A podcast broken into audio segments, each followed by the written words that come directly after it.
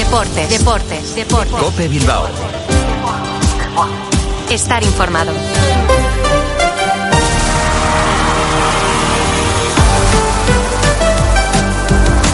Arratsaldeón, 3:25 en la tarde, una hora a la que de lunes a viernes nos citamos con la actualidad del deporte vizcaíno en la sintonía de COPE Bilbao. Les habla y saluda José Ángel Peña Zalvidea en nombre de técnicos y redactores. Hoy, miércoles 10 de enero de 2024, el Athletic ha comenzado a preparar el derbi que el sábado le enfrentará a la Real. Puertas y Persianas Zuatzu, en Recalde, les ofrece la actualidad del Athletic. Y lo ha hecho con casi todo el plantel a disposición de Ernesto Valverde, salvo los hermanos Williams. El mayor, ya saben que está con la selección ganesa, mientras que el menor, Nico, ha trabajado al margen del grupo, realizando carrera continua. Está entre algodones, pero evidentemente va a llegar a esa cita del sábado. También con el grupo, Dani García. Veremos a ver si el centrocampista y además Yeray vuelven por fin a la convocatoria. En una jornada en la que, ya lo han escuchado, el protagonista en la sala de prensa ha sido Unai Simón, que ha hablado en los siguientes términos respecto a su futuro. El Athletic ya sabe que yo me quiero quedar aquí, que yo sé que el Athletic quiere que me quede aquí, y cuando ocurren esas dos cosas, pues hay portero pues para mucho tiempo. Creo que antes que yo hay prioridad por otros compañeros. No es algo que corra prisa, no es algo que urja, creo que no estoy en una situación en la que haya que preocuparse. Bueno, pues cero preocupación con el futuro del guardameta internacional del Athletic, que evidentemente se fija como sus compañeros en ese derbi del sábado, en el que no hay favoritos.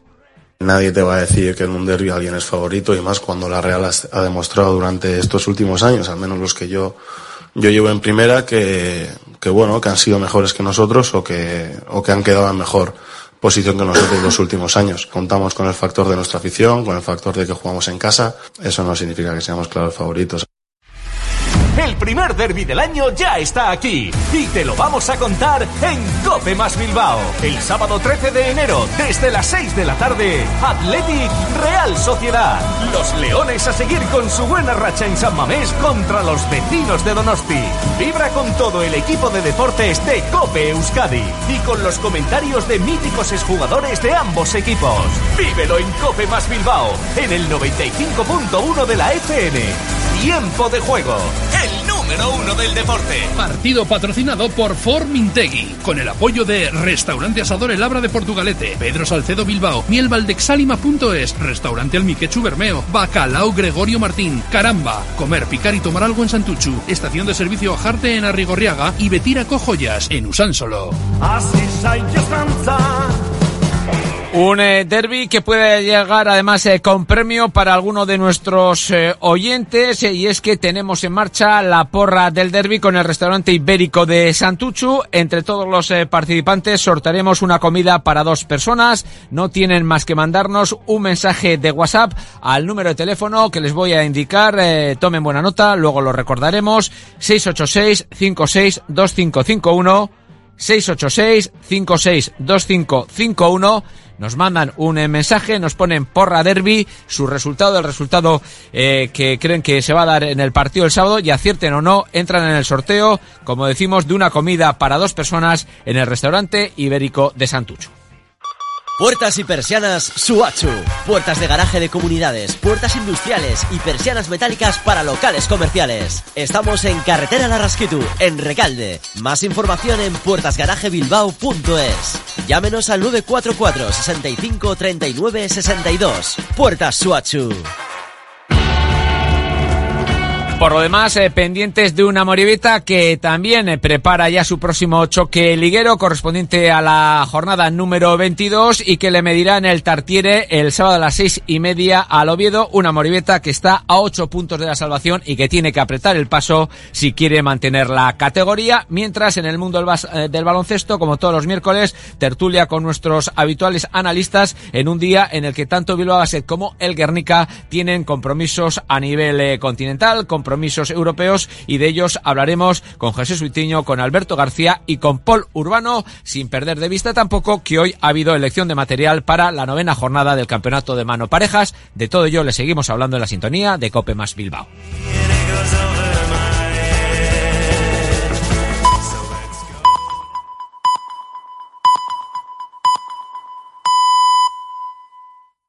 3:30, las 2:30 en Canarias.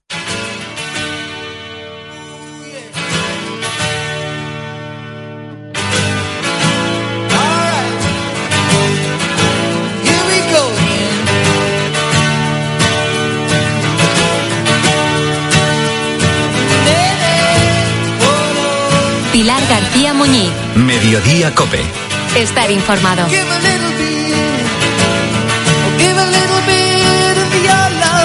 La primera vez que Francisco del Amo se sentó en un sillón, estiró el brazo y les trajeron sangre para donarla, fue en el año 1977. De esto pues ya ha llovido bastante, hace ya 46 años. Luego vinieron 499 veces más. Pues sí, Francisco ha donado 500 veces en su vida, todo un récord. Es de hecho el primer europeo que ha conseguido esta cifra. A este vecino de Socuéllamos, en Ciudad Real, de 66 años, solo le hace sombra un hombre de Texas, en Estados Unidos, que ha donado las mismas ocasiones que él. Pero hay una diferencia, porque allí en Estados Unidos te pagan por cada gota de sangre que donas. Aquí, sin embargo, en España no. Francisco y todos los que donan lo hacen de una manera completamente desinteresada. La primera vez que Francisco donó fue por su madre, por Luisa Zarco. Ella era de los que donaban de forma habitual, de forma regular, e insistía para que sus hijos siguieran su ejemplo, hasta que lo consiguió. Un día Francisco se fue al autobús que estaba instalado en su pueblo y así empezó su larguísima trayectoria como donante de sangre. Con este récord, ahora los medios, la verdad que no le dejamos ni un minuto libre. Y esto lo está aprovechando todo lo que puede, porque está convencido de que en esto de la donación, cuanto más se hable siempre, muchísimo mejor. Francisco, muy buenas tardes. Buenas tardes. Me ha encantado lo que has dicho, porque el darle visibilidad a la donación es para lo único que sirve esta entrevista. Y lógicamente, a ver, a nadie le amarga un dulce. Pero sí, los donantes necesitamos visibilidad, a pesar de que somos necesarios. Se pararía la sanidad si no fuese por los donantes de sangre. Totalmente. Con una lanza a favor de lo que has dicho y de los donantes, por supuesto. Bueno, pues lo primero que queremos hacerte es darte la enhorabuena, Francisco, por tu generosidad, por tu solidaridad y por hacerte todas estas donaciones, 500 donaciones a lo largo de tu vida que han conseguido ayudar a muchísimos enfermos. ¿Qué sientes con este récord? Yo ya sé que tú eres un hombre humilde, que como dices, que bueno, que esto de las entrevistas no va mucho contigo, pero mira, si le da visibilidad a la donación, muchísimo mejor, ¿no? A ver, no va conmigo y sin embargo las tengo que hacer constantemente, porque yo represento a los donantes de Castilla y León, y todo lo que sea hacer visible las donaciones, como te he dicho antes, eso está por encima de todo, ¿no? El que sea de mí, de quien hay que hablar, la verdad es que me cuesta un poco más. A nadie le amarga un dulce. El que se me está haciendo este reconocimiento, lógicamente lo agradezco, pero sinceramente me sentiría mucho más a gusto si fuese a otra persona, lo sabría defender mejor. Pero bueno, sí, perdón. No, te iba a preguntar, ¿cada cuánto tiempo sueles donar, Francisco? Yo cada 15 días. En los últimos años, 10 o 12 años llevo ya donando cada 15 días, a no ser que tenga pues un constipado. Una vez que me hicieron una gastroscopia, pues lógicamente tuve que estar 4 meses sin donar, pero bueno, en condiciones normales cada 15 días. Por eso es por lo que yo también quiero resaltar que sí, es algo muy grande el que una persona haya hecho 500 donaciones, pero a alguien le tendré que agradecer, a la vida o a mi madre o a la naturaleza, el que con 67 años pueda seguir donando a este ritmo. También yo tengo algo que poner, ¿no? Creo que mínimo que intentar ayudar a los que no pueden donar porque son enfermos. Me llama la atención el ritmo del que hablas cada 15 días, Francisco, porque fíjate, mi madre también es donante, lo ha sido durante muchísimos años, y yo no recordaba que ya donase cada 2 semanas, me parece muy poquito tiempo, no sabía que se podía donar cada 15 días. No se puede. A ver, aquí hay que hacer una pequeña aclaración, porque si no, yo tendría que tener 1.200 años. No, vamos a ver, sangre total se dona cada 2 meses, se puede donar. Uh-huh. En el caso de las mujeres, poder donar 3 veces al año, y los hombres 4. Entonces no saldrían las cuentas nunca, ¿no? En el caso de las donaciones que yo hago, yo he estado haciendo durante muchos años plaquetas y ahora estoy donando plasma. Ah, vale. Uh-huh. Es el mismo pinchazo, pero se queda con el plasma o las plaquetas. O, uh-huh. En el caso de las plaquetas se queda con las dos cosas y te devuelve el resto de los componentes sanguíneos, con lo que es mucho más fácil. Yo he llegado a donar 25 veces en un año, entonces... Fíjate. Ha sido por eso, porque, bueno, a mí me devuelven todos los componentes, en este caso de ahora, que no son plasma. Vale, vale. Ahora sí que queda claro, porque me chocaba, ahora, ¿no? Que donases cada 15 días más, ¿no? Y decía, uy, esto no me suena. Así que esa aclaración está perfecta. Francisco, cuando tú empezaste a donar, te convenció tu madre, eras muy joven, tenías 20 años, creo, ¿no? Cuando fuiste por 20, primera vez. Sí, 20 años. ¿Te imaginabas que te ibas a quedar ya donando, pues hasta ahora? Muchísimos años más, el resto de tu vida. No, que va. No, para nada. Es más, a los 2 o 3 meses de aquello me fui al servicio militar, pidieron voluntarios para donar sangre y bueno, pues yo me apunté porque como yo digo, yo ya estoy donante, pero bueno, en ese caso, como daban 15 días de permiso, pues apuntaron a los amigos, yo encima que era nuevo allí, pues no contaron conmigo para nada.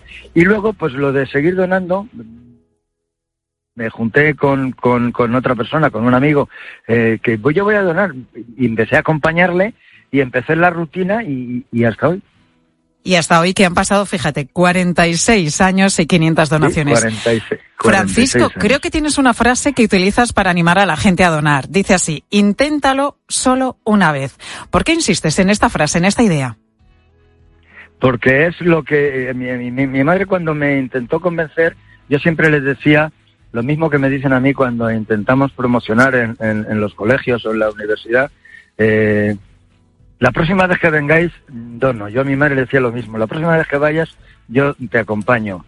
Y cuando la acompañé, bueno, no hubo manarices. Mi madre era mi madre y se acabó. Y había que hacerle caso porque si no, no te dejaba en paz. Ya está. Y la acompañé y me di cuenta que, bueno, pues que ese miedo es miedo a lo desconocido, es miedo a un pinchazo, pero ese miedo no significa nada. Luego, cuando te haces donante habitual, te das cuenta del orgullo que se siente cuando donas para alguien que es desconocido, afortunadamente para ti, por lo cruel que somos los humanos, alguien que es desconocido, que ni él sabe de dónde viene la sangre, que le puede ayudar a mejorar la salud o incluso a salvarle la vida, ni tú sabes a quién se la das. Y si tú piensas eso, el pinchazo ni lo notas, o sea... Luego ya te creas una rutina, así los que somos muy habituales, bueno, y parece que te sientes raro si no vas a notar. No es que te entre mono, ni muchísimo menos, como dicen algunas veces, es que tienes mono. No, no tienes mono, no me cuesta nada, sé para qué sirve el pinchazo que a mí me dan y el producto que yo dejo en la bolsa y lo demás poco importa.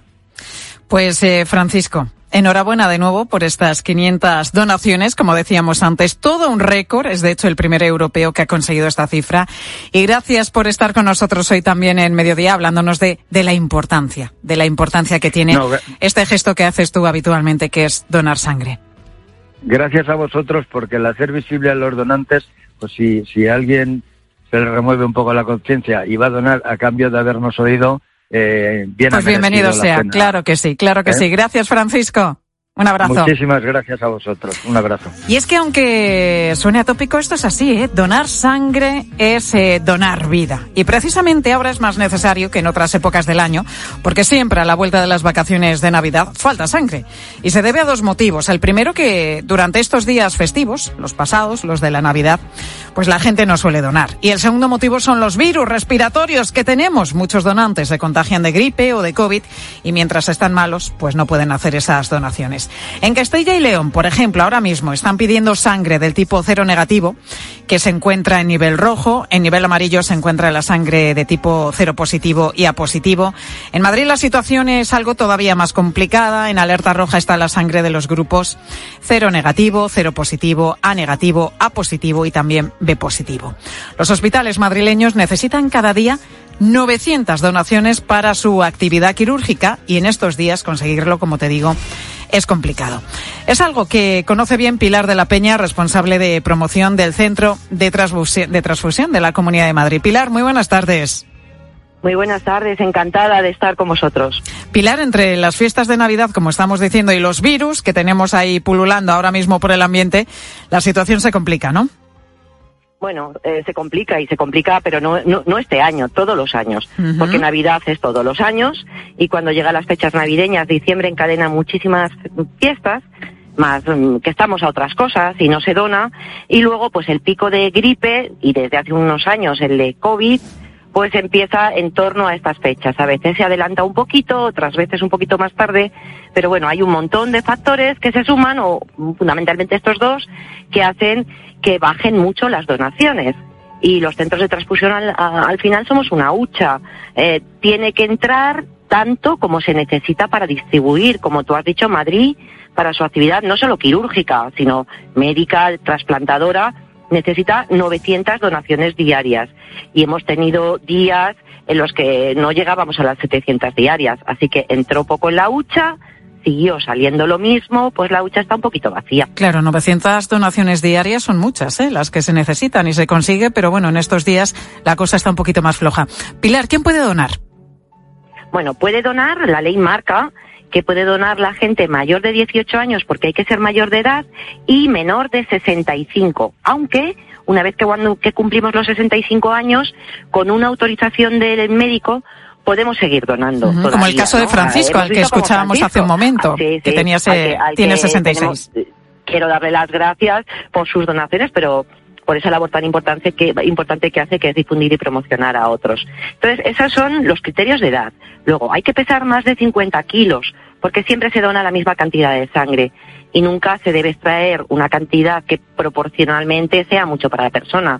La gente que pesa poquito, pues si le sacamos 450 centímetros de sangre, pues les puede perjudicar, ¿no? Y luego, fundamental, estar sano. No tener ninguna afección importante en los órganos, hígado, corazón, riñones, otras enfermedades importantes, o haber estado sometido a circunstancias de riesgo para la transmisión de enfermedades. Bueno, y Pilar, importante, que no duele, que el pinchazo es nada. Que no. Es que no duele, que no. Es como un análisis de sangre. Eso es, o sea, el pinchazo, decir que no duele nada, pues no sería real, ¿no? ¿Cuánto duele? Pues depende de cómo seamos de sensibles, pero duele como un análisis de sangre, exactamente igual. A diferencia del análisis, el análisis a veces notamos un poquito ese vacío que hace el tubo cuando se extrae. Sí. En la donación de sangre, la sangre fluye solita. No notamos que se nos va la vida por el brazo. Pero si es que además la gente que extrae la sangre está tan acostumbrada a pinchar que de verdad es que no te enteras. Bueno, a lo mejor tienes un día como tú dices, más sensible, notas un pelín más el pinchazo, pero es que es un momentito de nada. Así que esa es la menor de las excusas. El miedo a las agujas y a los pinchazos. Eso no tiene que ser ninguna excusa que nos frene, ¿verdad? Claro, el miedo es libre, pero como decía Francisco, hay que intentarlo. Porque a veces tenemos un miedo desproporcionado, pensamos que va a ser algo mucho peor y luego cuando te pinchan y estás donando dices, ahí va, pero si esto no es nada, si esto no es tanto. Y cuando detrás de eso piensas, y con esto voy a ayudar a 3 personas, a una con los glóbulos rojos, a otra con las plaquetas y a otra con el plasma. El pinchazo no es nada, pero el gesto y la ayuda que supone es inmensa. Pilar de la Peña, responsable de promoción del Centro de Transfusión de la Comunidad de Madrid. A ver si con esta entrevista y con la de Francisco, Pilar, pues animamos a que vuelvan a reactivarse las donaciones no solamente en la Comunidad de Madrid, sino en el resto de España. Gracias, Pilar, por estar con nosotros. Eso esperamos. Muchas gracias y muchas donaciones, por favor. Gracias, Pilar. Pilar García Muñiz. Mediodía COPE. Estar informado. Muchos de los temas que abordamos en este programa, en Mediodía COPE, surgen de la propia vida, de nuestro día a día, de la cotidianidad, de las conversaciones que tenemos, por ejemplo, en la redacción cuando venimos por la mañana y nos ponemos los miembros de este equipo a debatir muchas veces sobre lo divino y lo humano. Y se da la circunstancia de que algunos de nosotros tenemos hijos adolescentes y más de una vez hemos hablado de lo duro que es esta etapa de la vida, de la paciencia que hay que tener, mucha, sin duda, muchísima. Hablas con ellos, con los chavales, con nuestros hijos y te encuentras en infinidad de ocasiones con estas respuestas. Pues es que me da igual, paso, déjame en paz, es que eres un pesado o eres una pesada, ¿qué sabrás tú? Te suena, ¿verdad? Seguro que si tienes hijos adolescentes, todo esto te suena. Son frases muy habituales en el día a día de muchas familias, y escucharlas un día, y escucharlas otro día, y al siguiente, acaba siendo agotador y además descorazonador. Y no te cuento con el tema estudios, que puede convertirse en una lucha también diaria. La adolescencia es evidente que es una etapa muy compleja. Y cada joven es un mundo. Por ejemplo, Paula nos ha reconocido que cuando ella tenía 15 años, a ella lo que menos le apetecía era sentarse a estudiar.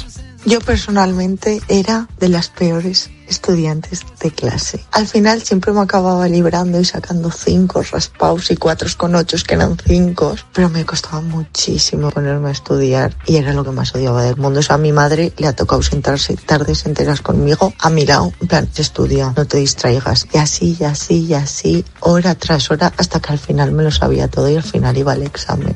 Ay, lo de sentarse, lo que dice Paula, que su madre se sentaba con ella para que no se distrajera y para que estudiara, ¿eh? Bueno, pues eso yo creo que lo hemos hecho muchos.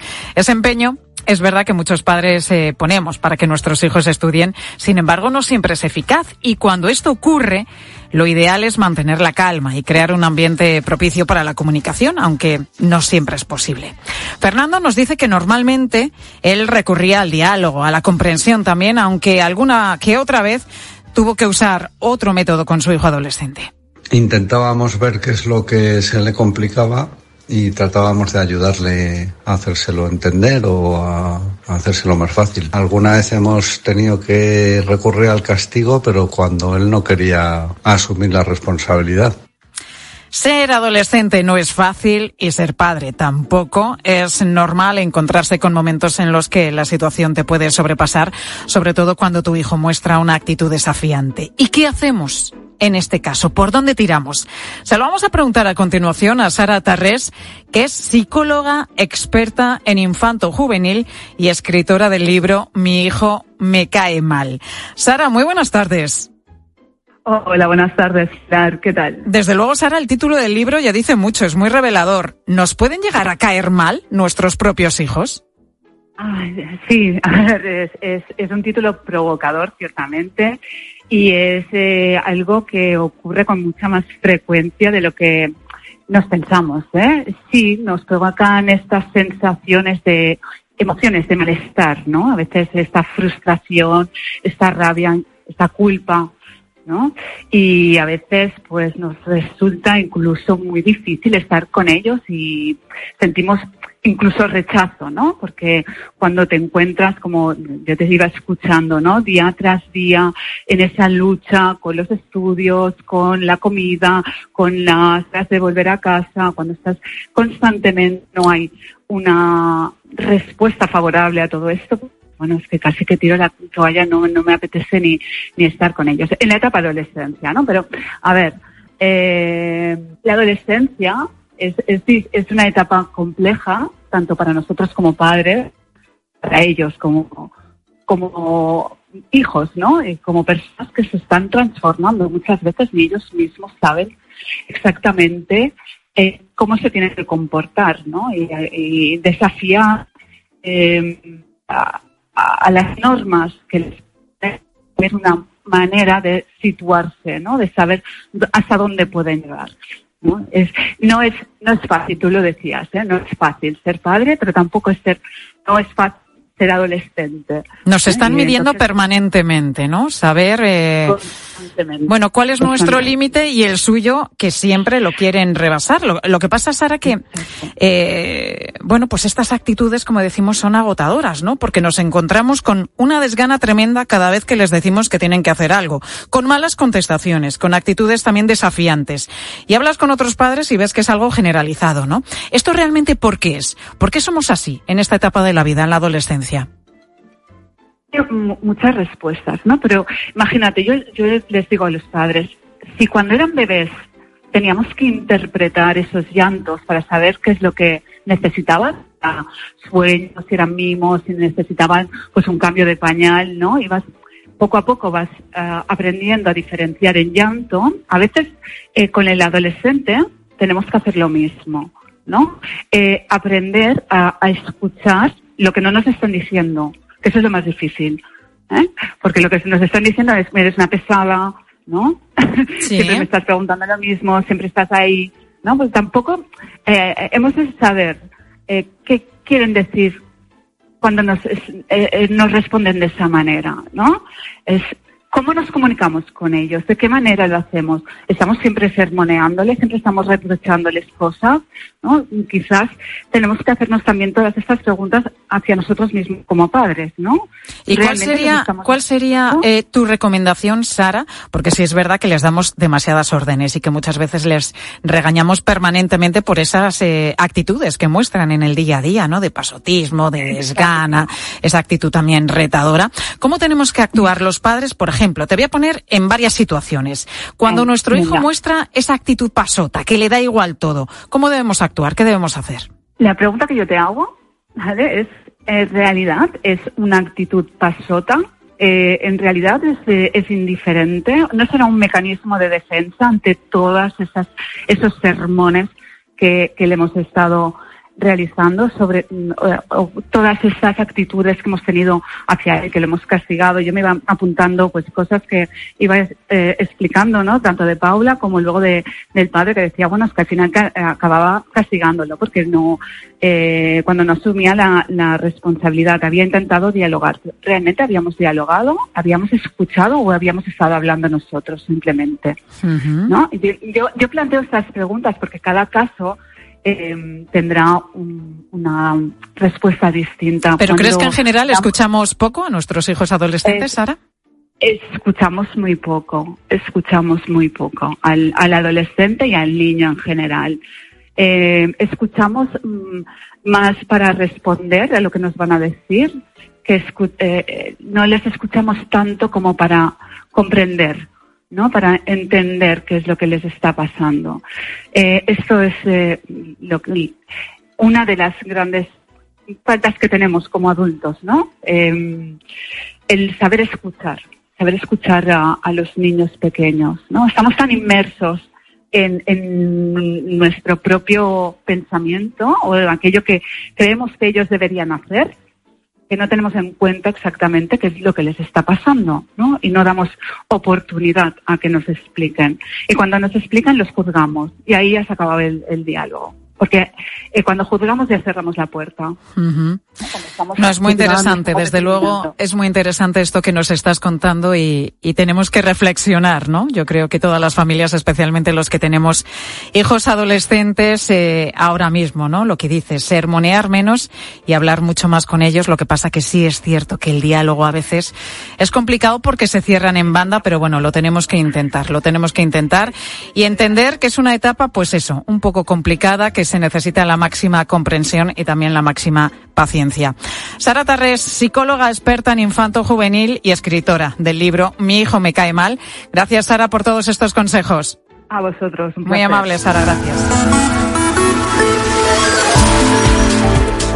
Y hoy además en Mediodía te preguntábamos si estás haciendo ya dieta después de las Navidades, que cogemos casi todos, yo creo que casi todos sin excepción, algunos kilitos de más. ¿Qué estás haciendo? ¿Te has puesto ya plan, como se dice? ¿Has empezado a cuidarte? ¿Y qué nos dicen los oyentes? Sofía Gonzalo, buenas tardes. Pues buenas tardes. Mira, Inma no quería pasarse mucho con la comida, pero claro, como a muchas nos pasa, que es complicado decir que no, y más en Navidad. Es muy difícil decir no. Así que bueno, el propósito para el principio de año, por supuesto, siempre es adelgazar, pero a mí es que en este caso no me queda más remedio, porque hoy por la tarde me van a hacer una cirugía para ponerme unos implantes y me van a dejar la boca hecha un cromo, así que creo que no voy a poder comer. Inma, eso te va a servir, vamos, la mejor dieta va a ser esa, porque efectivamente cuando te estás arreglando la boca, comer sólido, no vas a poder comer sólido en una temporadita, así que bueno, mira, si de paso se pierde un poquito de peso si se necesita, pues ni tan mal. Oye, que te vaya todo bien, ¿eh, amiga Inma? Eso, lo pedimos desde aquí. Mira, Chema, cada año, pues estos que se apuntan al gimnasio, que por cierto, ¿sabes que hay hombres y mujeres de los 3 días? Es que lo escuché el otro día, me encantó. De los 3 días, sí. Que van 3 días al gimnasio, sí, y ahí se quedan. Exactamente, el día que se apuntan, uno en medio y el que dice, por favor, que se acabe la suscripción porque no voy a volver. Bueno, pues a Chema le pasa eso todos los años, no funciona. Yo todos los años me apunto al gimnasio, una oferta de esas de 3 meses, 50 euros, y resulta que luego nunca voy. Este año no sé si lo haré. Se me ahorra. Pero la verdad es que me apunté 3 o 4 años y nunca fui. Y se ríe Chema. Chema no es de los 3 días, es de los 3 meses. Más, de los 3 meses. De los 3 meses. Bueno, pues, Chema, hay que intentarlo, hay que intentarlo. Claro. Bueno, que para hacer ejercicio tampoco hace falta ir al gimnasio, ¿eh? Que si le ponemos un poquito de ganas, de fuerza de voluntad, salimos a andar cada día, que es muy importante andar, y luego en casa, con, yo qué sé, con unas bandas elásticas o unas pesas, y mirando tutoriales de internet, oye, que hay cosas que están muy interesantes, Chema, y nos ahorramos al gimnasio. Pasa que también da pereza en casa, ¿eh? ¡Ay! Si es que tenemos que romper eso, la pereza. Gracias, Sofía. A ti, Pilar. Pilar Cisneros, muy buenas tardes. Hola, tocaya, ¿qué tal? Buenas tardes. ¿Qué nos vais a contar? Bueno, pues estamos asistiendo a una violencia sin precedentes en las calles de Ecuador.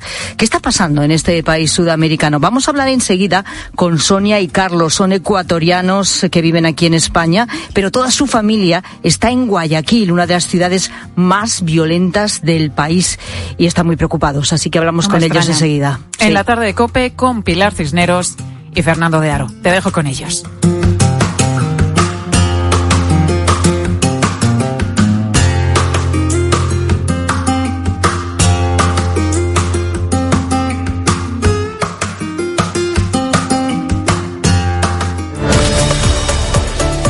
Pilar García Muñiz. Mediodía COPE. Estar informado. Es un pasas, un avión. Es la Supercopa. Este miércoles desde las 7:30 de la tarde, el derbi madrileño.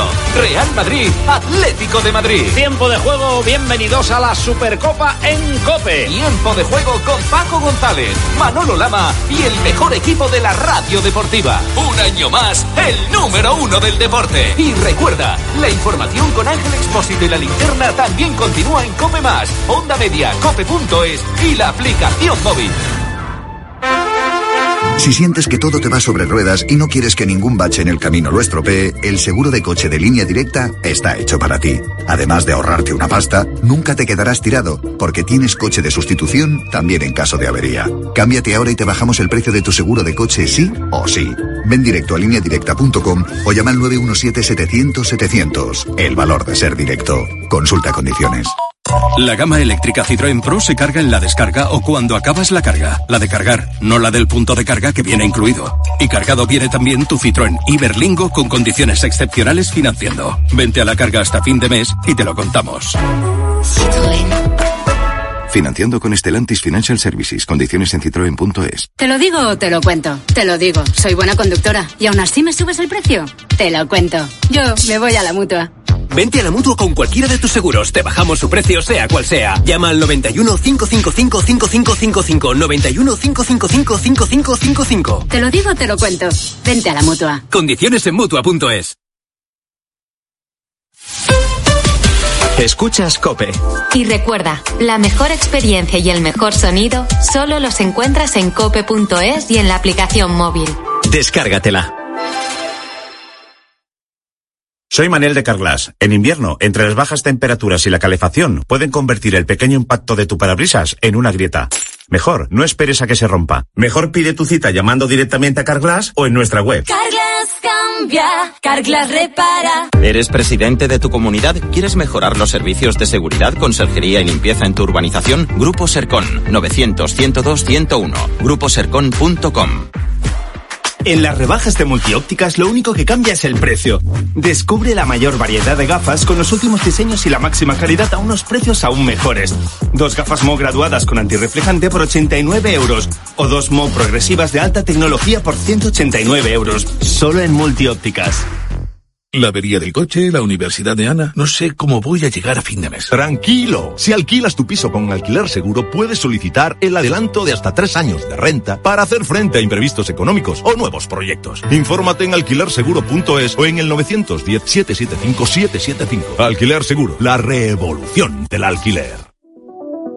Por la noche en la radio, todo lo que ocurre en el deporte y las exclusivas de Juanma Castaño. Hace semanas contó Fouto aquí en el partidazo y en tiempo de juego sobre que había la posibilidad de que los medios con derecho, las televisiones con derechos, tuvieran acceso a los audios de las revisiones de VAR. Hoy hemos sabido que esto se va a producir por primera vez en la Supercopa de España. Sí, el primer partido va a ser histórico. De lunes a viernes de 11:30 de la noche a 1:30 de la madrugada, todo pasa en el partidazo de COPE. Todo pasa en COPE.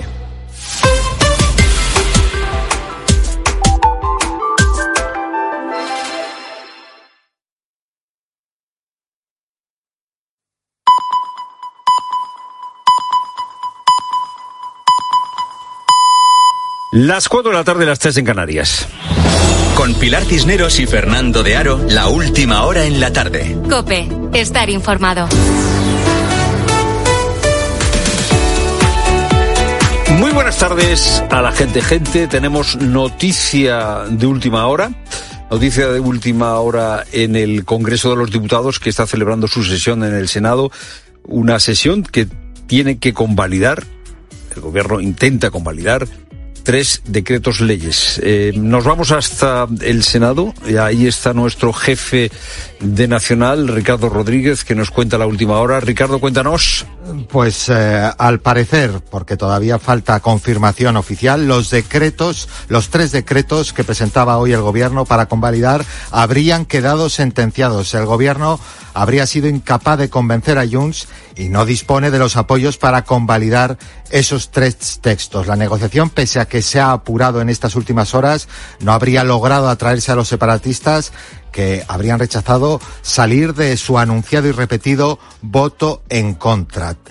Lo que sí hemos podido comprobar in situ en los pasillos del Congreso es cómo María Jesús Montero, vicepresidenta primera, y Félix Bolaños, ministro de Justicia y de la Presidencia, han abandonado el Senado a la carrera y con caras muy largas, suponemos que camino de la Moncloa para verse allí con el propio presidente del Gobierno, Pedro Sánchez, y tomar alguna decisión de qué pasos dan a partir de ahora. Esto, de momento, sigue siendo extraoficial. No está confirmado oficialmente por Junts, pero parece que los separatistas habrían votado en contra de los 3 decretos. Gracias, Ricardo, por esa última hora. Repetimos, pendiente todavía de confirmación, pero parece que Junts y Podemos han tumbado los decretos que tenía que convalidar hoy el gobierno en el Congreso de los Diputados. Eso supone que la legislatura comienza con una importante derrota. Nos acaba de contar nuestro jefe de Nacional que tanto Montero como Bolaños han abandonado precipitadamente el Senado, que es el lugar en el que está teniendo lugar esta sesión del Congreso. Sabíamos antes de esta última hora que al menos el decreto de subsidio de desempleo no iba a salir adelante porque Podemos, que está dentro de Sumar, que es coalición de gobierno, no iba a apoyar ese decreto. Lamentablemente el Gobierno no se ha comprometido a retirar ese recorte en las pensiones y por tanto no podremos votar a favor de ese decreto que era nuestra voluntad.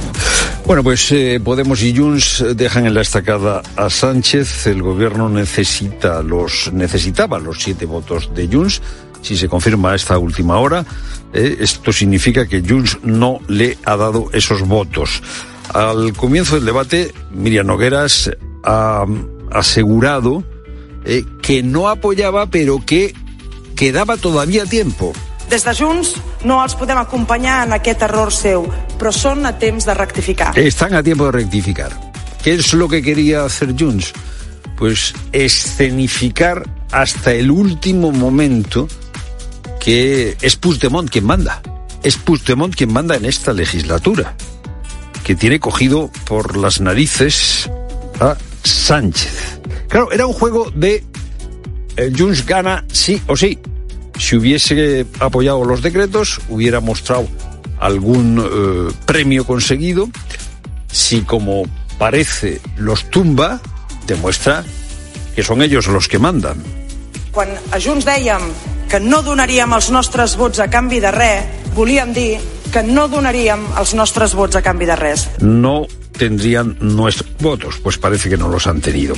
Claro, esta sesión, toda ella ha sido una gran impostura, porque Bolaños comenzaba el debate pidiendo esos 7 votos que le faltaban al gobierno. No sabía todavía el gobierno que también Podemos le iba a dejar en la estacada, invocando el bien, el interés de los ciudadanos. Para hacer el bien a quienes les votaron y no para perjudicarles con politiquerías que nadie entiende. Hombre, si se trata de superar politiquerías, Si se trata de superarlas, pues nada, hombre, que se hubiera sentado el PSOE con el PP, hubiera atendido a las peticiones que hacía Feijóo sobre el IVA de la carne, el pescado. Si no se trataba del corto plazo, pues que hubieran pactado con el PP todas las medidas económicas que requieren los fondos europeos.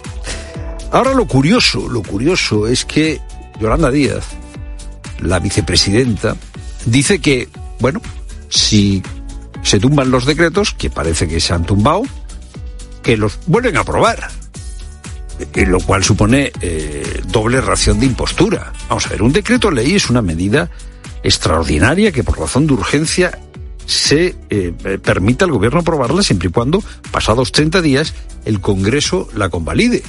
O sea, no había mayoría en el Congreso, bueno, no importa, volvemos a aprobarla. Pues si no tienes mayoría, quiere decir que te han tumbado la decisión que tomas. Claro, esto tiene una serie de consecuencias sobre el precio de la luz, sobre el IVA, sobre el IVA de alimentos, o sea, una serie de consecuencias prácticas que enseguida vamos a notar.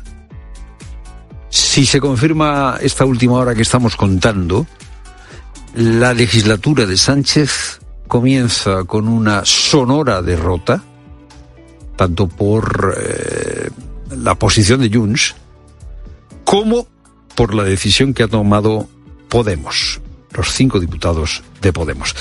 Es lo primero que tenemos que contar. No sé si tenemos algo más que contar. Pilar Cisneros, buenas tardes. Buenas tardes, Fernando, buenas tardes a todos. Sí, efectivamente tenemos más cosas que contar, pendientes, por supuesto, de todo lo que suceda en el Pleno del Senado. Recordemos que la sesión se celebra en el Senado porque el Congreso está en obras. Y contamos también que Canarias activa una prealerta por la aparición de pellets en el norte de la isla de Tenerife, que podría proceder del mismo contenedor que el pasado 8 de diciembre vertió por accidente su carga al mar frente a la costa del norte de Portugal. Pellets que también han llegado al litoral gallego y cantábrico. Entre tanto, en el ámbito de los tribunales, por un lado, un juzgado de Noia abre diligencias por un posible delito contra los recursos naturales y, en paralelo, la Fiscalía de Medio Ambiente solicita muestras de estos microplásticos.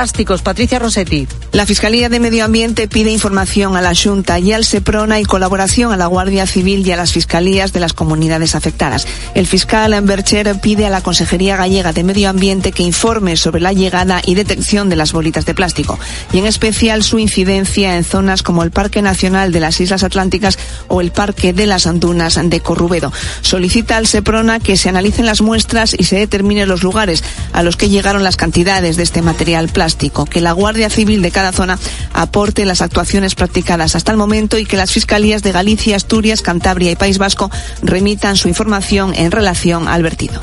Y España y sobre todo Andalucía tienen una gran oportunidad para convertirse en una referencia en la producción de hidrógeno verde, algo que va a permitir no depender de la energía de otros países y sobre todo pagar mucho menos en la factura de la luz.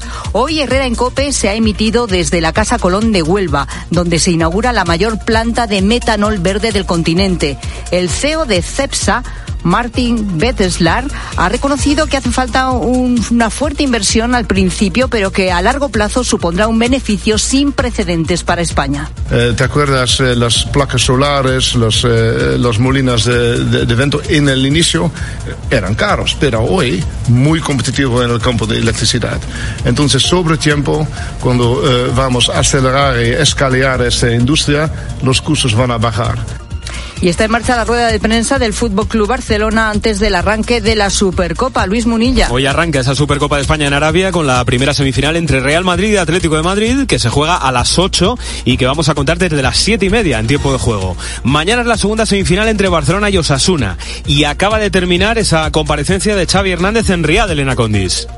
Y acaba de empezar el entrenamiento del Barça aquí en el Prince Faisal de Riad. De los 3 jugadores que han viajado sin el alta, Xavi dice que con Pedri son optimistas con que pueda jugar mañana. Cancelo complicado e Íñigo descartado. Un Xavi que asegura que firma ganar por la mínima mañana a Osasuna y ganar por la mínima la final. No le preocupa el dato de 20 partidos ganando por solo un gol de diferencia. Xavi reconoce que mañana son favoritos ante Osasuna y repite que espera volver a levantar la Supercopa para que sea un punto de inflexión como el año pasado, que lo necesitan.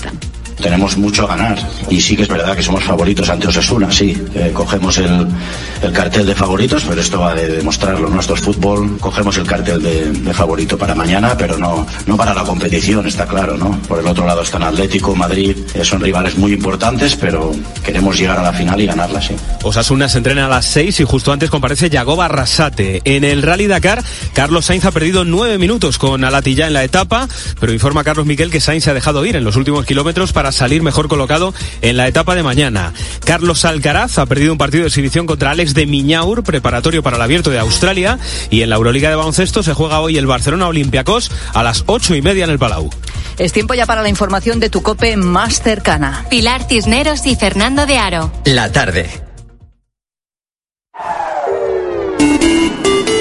COPE Euskadi. Buenas tardes, ¿qué tal? Seguimos con frío, pero no vemos los copos, aunque se mantiene ese aviso amarillo desde el gobierno vasco para mañana jueves. Mañana el tiempo se mantendrá invernal y precipitará de forma débil. La cota de nieve se espera en torno a los 500 metros y habrá heladas. 2 accidentes mortales ayer, los primeros de 2024, el del chofer de un camión y el de un operario de 29 años a última hora de la tarde. Hoy los sindicatos, comisiones obreras y UGT han reclamado que las autoridades investiguen el estado y mantenimiento de la puerta que ayer mató a este segundo trabajador en una empresa de un polígono de Trapagarán, en Vizcaya, al caérsele encima cuando cerraba. Ha considerado imprescindible que Osalan en la Inspección de Trabajo realicen una investigación minuciosa sobre el estado de la puerta y su mantenimiento necesario. Denuncian ambas centrales que la siniestralidad va en aumento en Euskadi. Sigues informado aquí, en la tarde de COPE.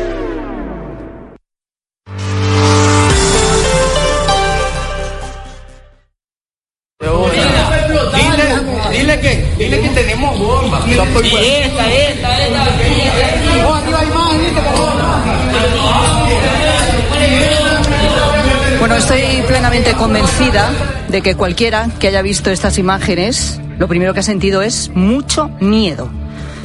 Aunque uno esté a cientos de kilómetros, si no lo has visto ya, es ese momento en el que un grupo de encapuchados, armados, con armas además de gran calibre, asaltan el plató de TC Televisión en Guayaquil, en Ecuador, y obligan en pleno directo a los empleados a tumbarse en el suelo, mientras que de fondo pues se desata el caos entre gritos, disparos, en fin, lo dicho, mucho miedo. Presidente, por favor, que se vaya la policía. Que se vaya la policía, por favor, señor presidente. Que se vaya la policía, por favor. Que se vaya la policía. Tenga humanidad, señor presidente. Que se vaya la policía. Momento de una tensión máxima que, ya digo, visto desde aquí, desde España, a cientos, a miles de kilómetros, también impresiona y mucho. Bueno, casi al mismo tiempo, hombres también armados irrumpían en la universidad, en centros comerciales. Al menos 10 personas han muerto y se ha conseguido detener por ahora 70 atacantes. Ecuador se enfrenta a una espiral de violencia sin precedentes desde hace mucho tiempo. Se ha decretado el estado de excepción ante lo que el gobierno considera un conflicto armado interno. Hoy en la tarde nos preguntamos qué está pasando en Ecuador. Y voy a saludar a Carlos Druet. Hola, Carlos, ¿qué tal? ¿Cómo estás? Buenas tardes. Hola, ¿qué tal? ¿Cómo estamos? Y a Sonia Ávila. ¿Cómo estás, Sonia? Hola, bienvenida. Buenas tardes.